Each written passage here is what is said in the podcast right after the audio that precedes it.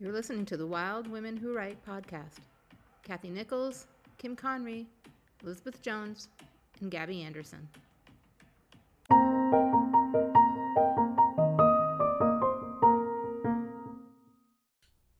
Tonight, Wild Women Who Write Take Flight is very happy to welcome Susan Crawford, author of the international best-selling novel, The Pocket Wife. And Susan grew up in Miami, Florida. She spent her childhood summers reading mysteries in a hammock strung between two banyan trees, which sounds absolutely like the most wonderful thing right now.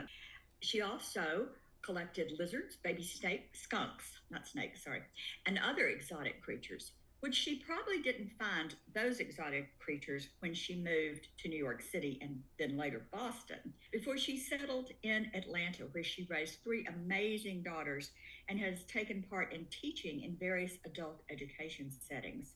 Susan is a member of the Atlanta Writers Club and the Village Writers Group. She is now a full time author. She lives in Atlanta with her husband and a trio of rescue cats, where she enjoys reading books, writing books, rainy days, and spending time with the people she loves. The Pocket Wife is Susan's debut novel. Booklist describes it as a gripping, character driven mystery. Her second novel, The Other Widow, is another suspense novel. And Jackie K. Cooper of the Huffington Post said Susan gets better with every book she produces. And we're really glad to have you with us here tonight, Susan. Thank you. I'm glad to be here. I, I know in your novel, The Pocket Wife, the main character suffers from bipolar disease. It's controllable with medication, but taking the meds makes it impossible for her to concentrate. And since she's the suspect in a murder, she really needs to think straight to prove her innocence or worse, her guilt. Can you tell us what you know about bipolar disease and why you chose to create a character with this mental issue? Yes, I have a background in psychology. I initially started out to be a counselor and got sidetracked, became a teacher. But I have quite a background educationally in psychology and sadly family members who are bipolar. So I have seen this disorder up close. I think the the impetus was well there were two things maybe this had to do with growing up Catholic. I don't know. But I thought, wouldn't it be horrible if you didn't know if you'd done something terrible and you just had the feeling you might have, but you didn't know? That, that was in the back of my mind. And then at the same time, I was reading all these articles. Oh, it seemed like everything that, every violent crime that came up, they, they were sort of putting it off on a person who was bipolar. It, it just seemed to me. But actually, people with mental illnesses or aberrations are far, far, far more likely to be the victims of crime than the victimizer. And then I was in a critique group that had turned into all men and me somehow. And, and they were always complaining that I had no action and why are your, your characters don't do anything but walk around and drink tea and sleep with people and, you know, let's have some action. So I I said, Well, I'm just going to start my next book with a dead body, and that'll make you happy. And I had no idea, I didn't write in that genre, I didn't read in that genre except my Nancy Drew books when I was a kid. I, I did start out with a dead body, and um, the woman is bipolar, not the dead, not the dead body, but uh, the neighbor. She, the bipolar woman, wakes up on her couch in the first scene, and she's drunk way too much and passed out, and she wakes up to the sound of an ambulance arriving at the home of her neighbor, where she has just been visiting. And so she is the last person to have seen a neighbor alive, as far as anybody knows. And they did argue, but she can't remember anything else. Now, what you said about the medication it doesn't necessarily. I mean, they, they've made so many strides with medication, with bipolar. Now people can take it and they feel quite normal. I think it was that was not so true when lithium was the main or maybe the only drug. I think that made people feel sluggish. But she is at the right at the beginning of a manic episode because her son has just left for college and her husband's turning into a real jerk So she's kind of at that point anyway. And she thinks right at the beginning of a manic episode, people feel this great rush of energy and they're able to just get so much accomplished. And then it, it gets more and more frenzied, and then they stop sleeping, and then eventually it turns into psychosis. And of course, there are variations on that. So she's right at that point where she has a lot of energy, and she thinks if I take my medication, I'm not going to have this energy. I really need the energy right now. And she probably isn't thinking terribly clearly when she makes this decision anyway. But but that's why she decides to stay off her meds. That's interesting, and I feel like from reading the book, I got a lot of insights into the urgency that people who have bipolar feel during those transitional phases when they know something's coming on and it's really hard to to decide what to do about that. And when you're a murder suspect it makes it even harder. And i was thinking i forgot about one of my books. All of the wild women who are here tonight have characters that have some sort of neurodivergent situation. I forgot about my uncle character of course, that's why I forgot. The book is not out yet, but I have I have a character who is a narcoleptic. He happens to also be gay, and um, he's not a cross dresser now. He wasn't really a cross dresser. He was like a, a performer, and so he wore lovely costumes. But he's uh, suspected of a murder, and because he's narcoleptic and he has there are three I guess you could call symptoms, common symptoms of narcolepsy. He has all three of them. One is, of course, just falling asleep in inopportune times. And I remember going to the lawyer's office about my father's estate, and I'm sitting there, and my uncle has gone with me to help me, and he just plants his face on the table and has a little nap. And the other attorneys are looking at me, and I'm like, he'll be back in a minute. You know, it was totally normal to me. So I that's uh, that's funny that I forgot about it, but it is very difficult because when he was growing up, people just thought he was lazy or drunk, and he was really neither of times of his episodes. But I also wrote a book called The Unreliables, and in it, my main character is struggling with devastating grief over the death of her husband, and she goes to a medical professional who actually is not what he's supposed to be, and the medication he's giving her causes her to have more than just the grief. She has some mildly psychotic uh, episodes. She sees things, but the things she sees, she's a writer and she actually sees one of her characters. So I wasn't so sure that would make her be seem crazy because it didn't seem to me if you're talking to your characters and I don't really see mine, but I, I could see what they would look like, you know, because I made them. So I didn't think it was that crazy, but one of the reviews, it was in uh, the Strand magazine. It was great. I got nominated or something for one of the best mysteries of 2023, but it was a small publication. And one of the reviewers said that I explored the line between sanity and insanity, which kind of scared me because I didn't see anything insane at all about talking to your characters, interacting with your characters. And I just thought, well, that person wasn't a writer. He just doesn't get it. So we all do have some of these. I don't. Uh, I don't really want to say.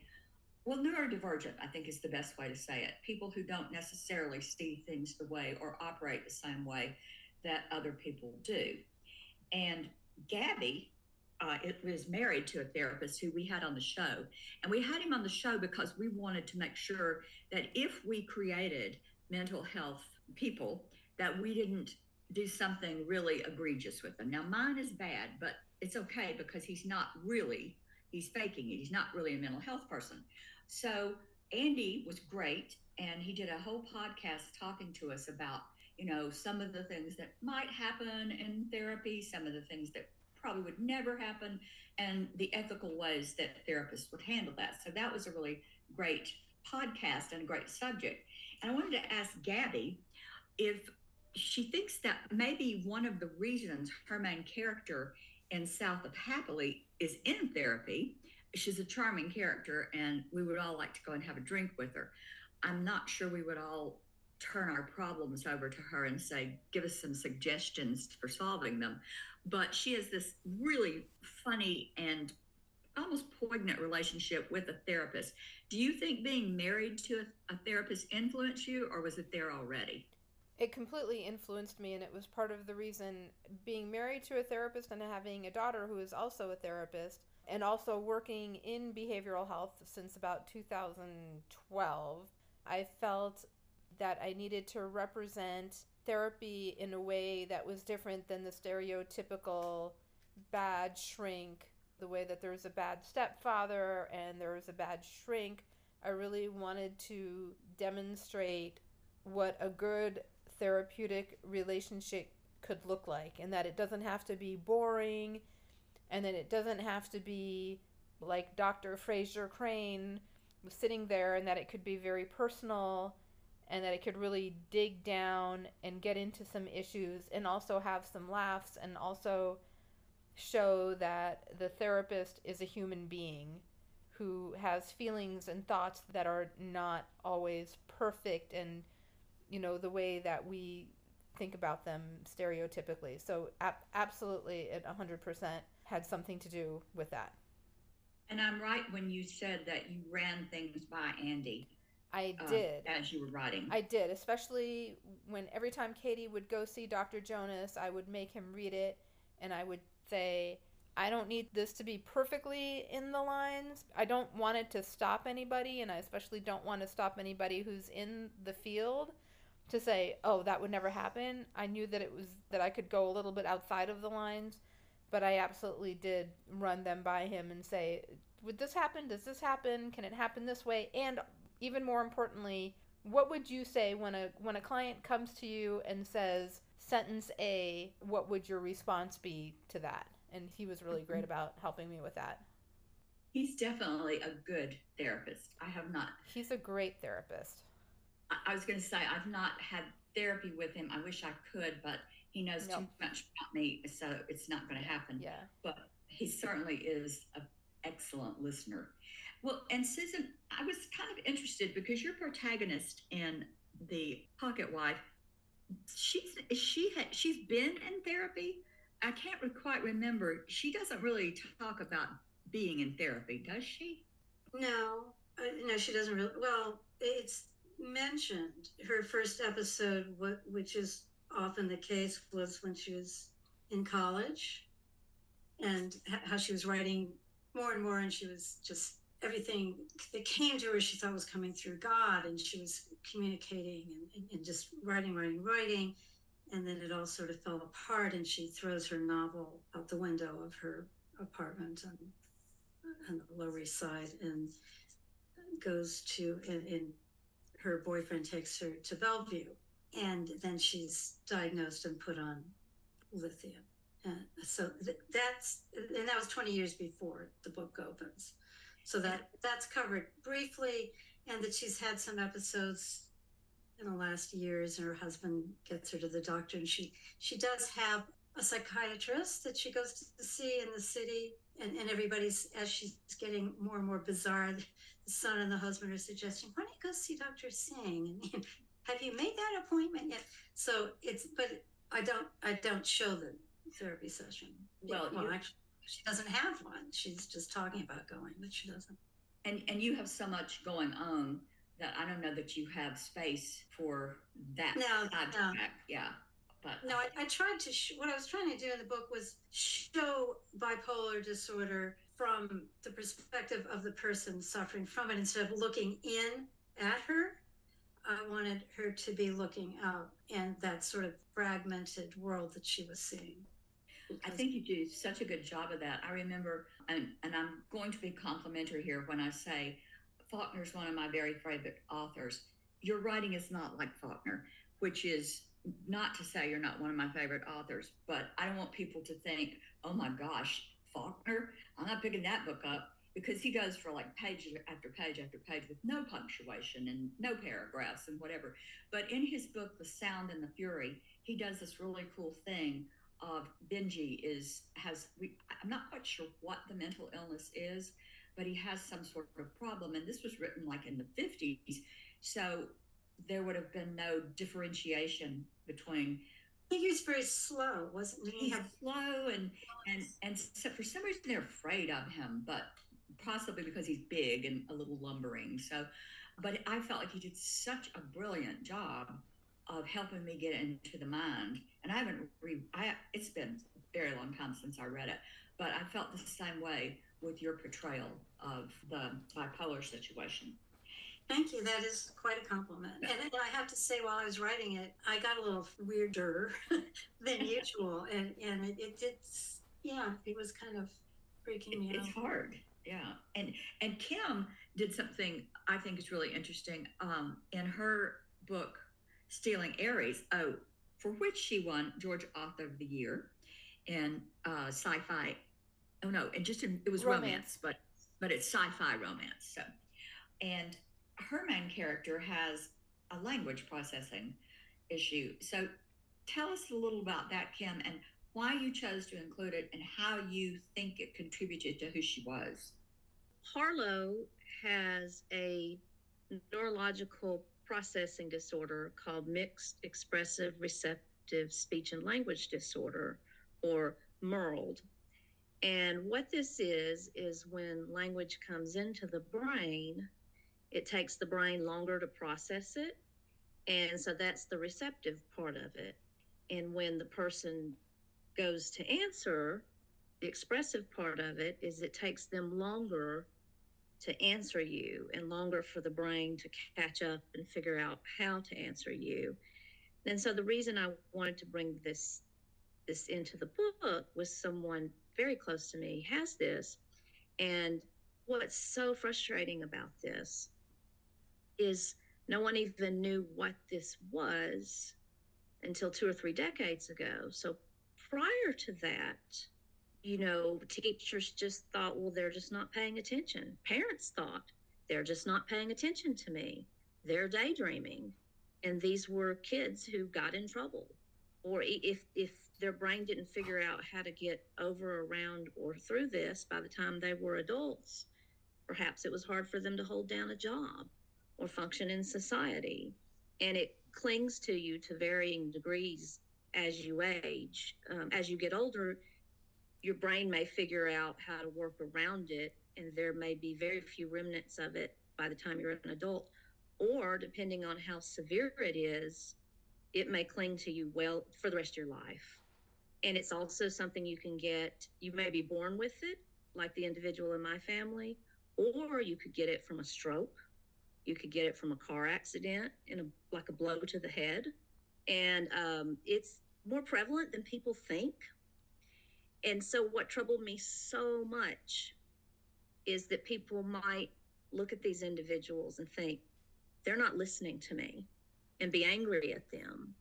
And I wanted to bring awareness to that because you can't, when people hear speech or language disorder, they think, oh, and this is not anyone's fault, but this is what they tend to think. They think, oh, well, they must mispronounce their word, like they say wabbit instead of rabbit. Like, because we're so used to hearing, we know about people who stutter, we know about people who have articulation disorders, we know about speech disorders, we know about a lisp, we know what these things are. But when someone has MERLD, receptive expressive disorder, you don't always hear it in their voice. It's in their head. You can't see it. You know, it just may take them longer to answer you or you think they're not paying attention to you. And it's it's sad because we may accuse these people of not listening to us. And so that can create just a really tough situation for that that individual. And i'm so glad now that that teachers you know school systems know what this is now. Oh thank goodness. And so i wanted to give harlow this disorder my female protagonist. And even though as she's gotten older her brain has figured out a way around it um, it, and it doesn't really affect her unless she's stressed out. And that's actually very common with people who've had speech and language disorders as a child, even if their brain has learned to compensate for it.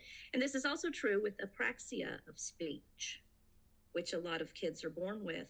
Even if their brain has learned a way around it, you know, and the neurons have learned to go off in different directions and compensate for it, as an adult, a legacy of that may be that when they're stressed out or exhausted they may start slurring their words or dropping words or not finding the right word when they're trying to speak.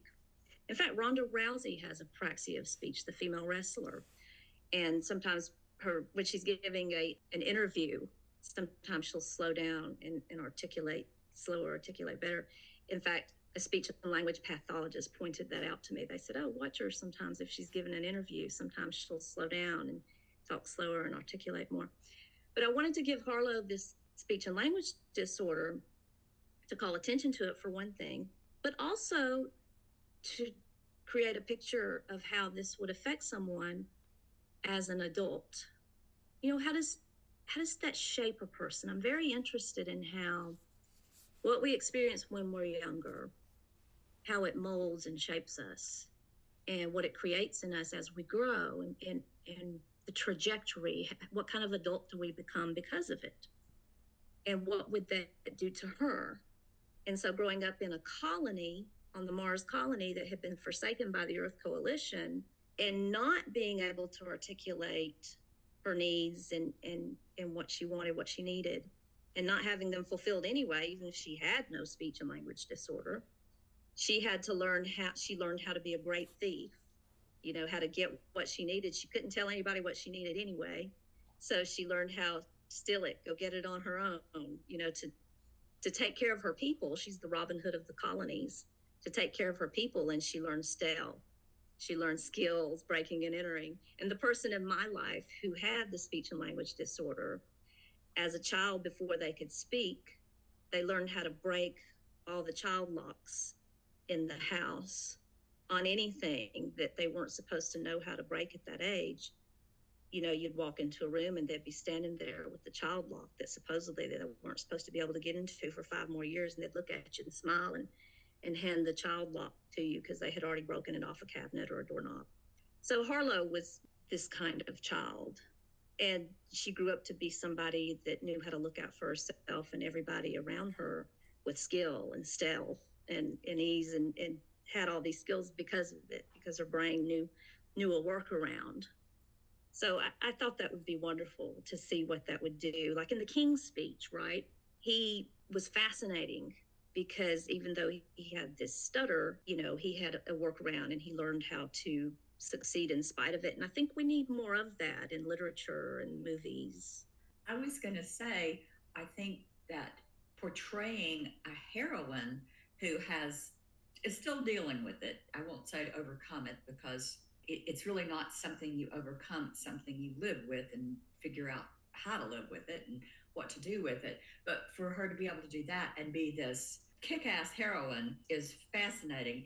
And also with Susan's, it's like this woman is on the verge. I don't I don't call it madness. I, I feel like she's on the verge of what would look like a breakdown. And she's pushing herself because she knows she doesn't have a lot of time to get this done. So despite the fact that we're hearing it from her eyes and she's so frantic, she does what she needs to do. And so I felt like she's the heroine of her own story as well.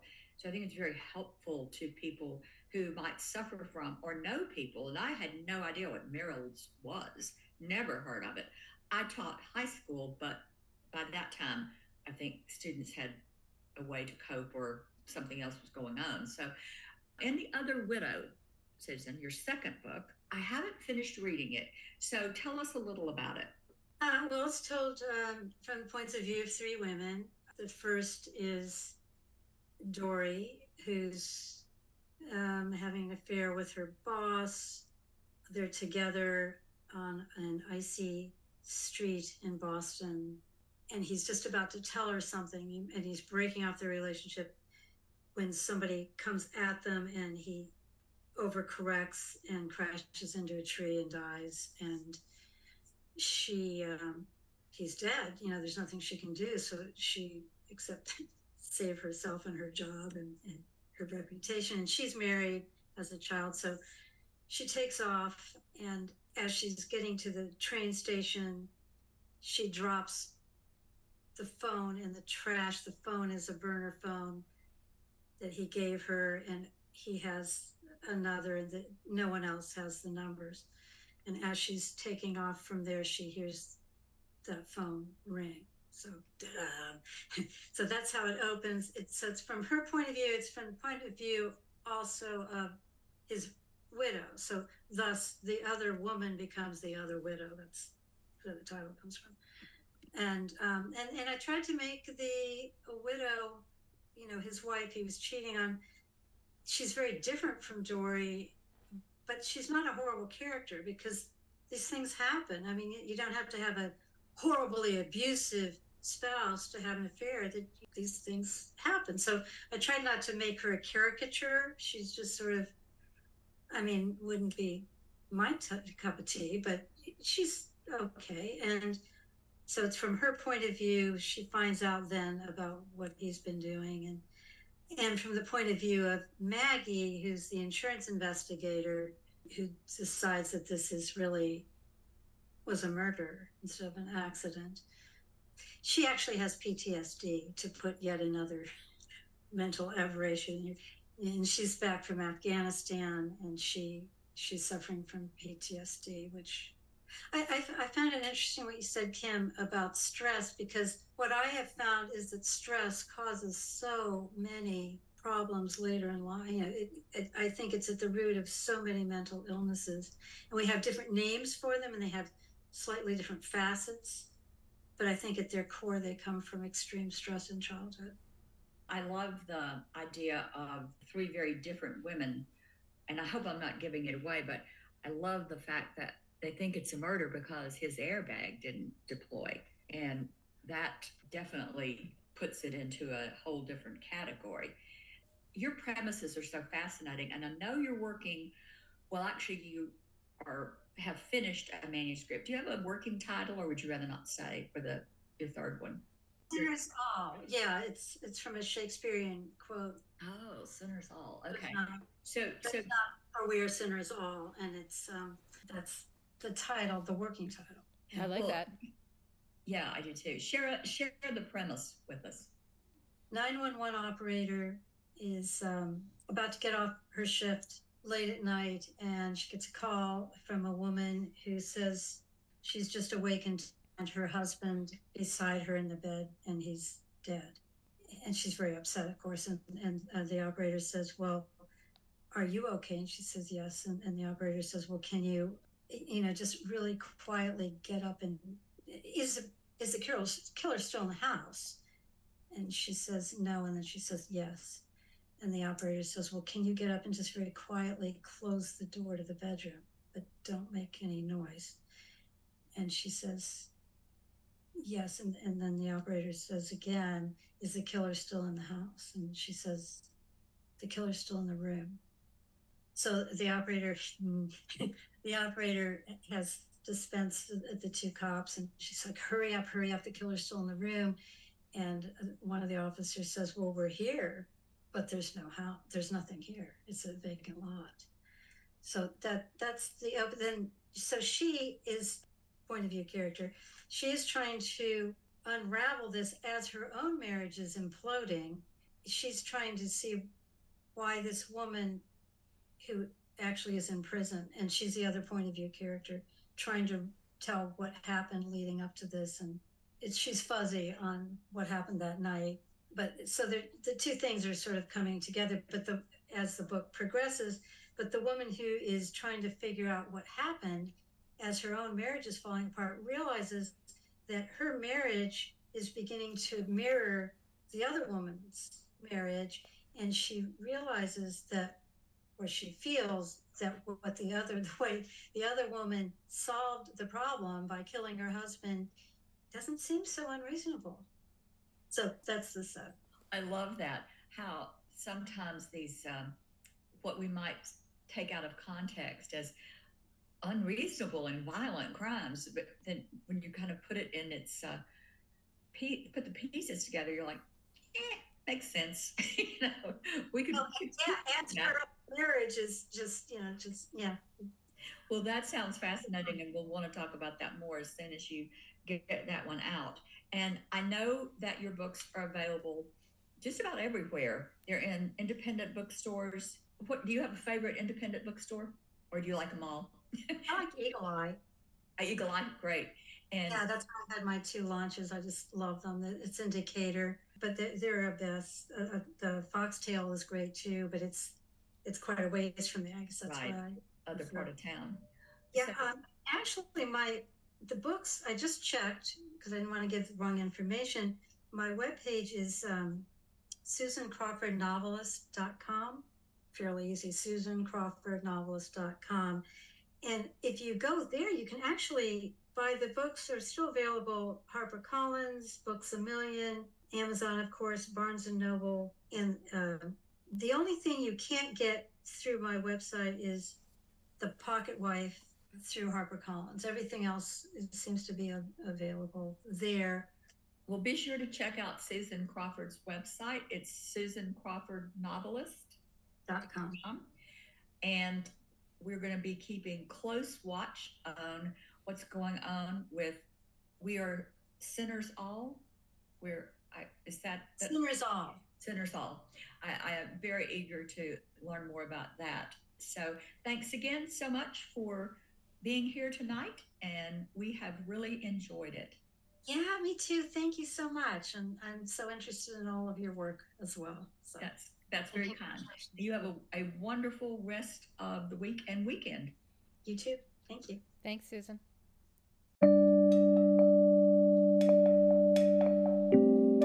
Thank you for joining us tonight. We welcome your comments and invite you to check out our Wild Women Who Write website. Until next time, keep writing and stay wild.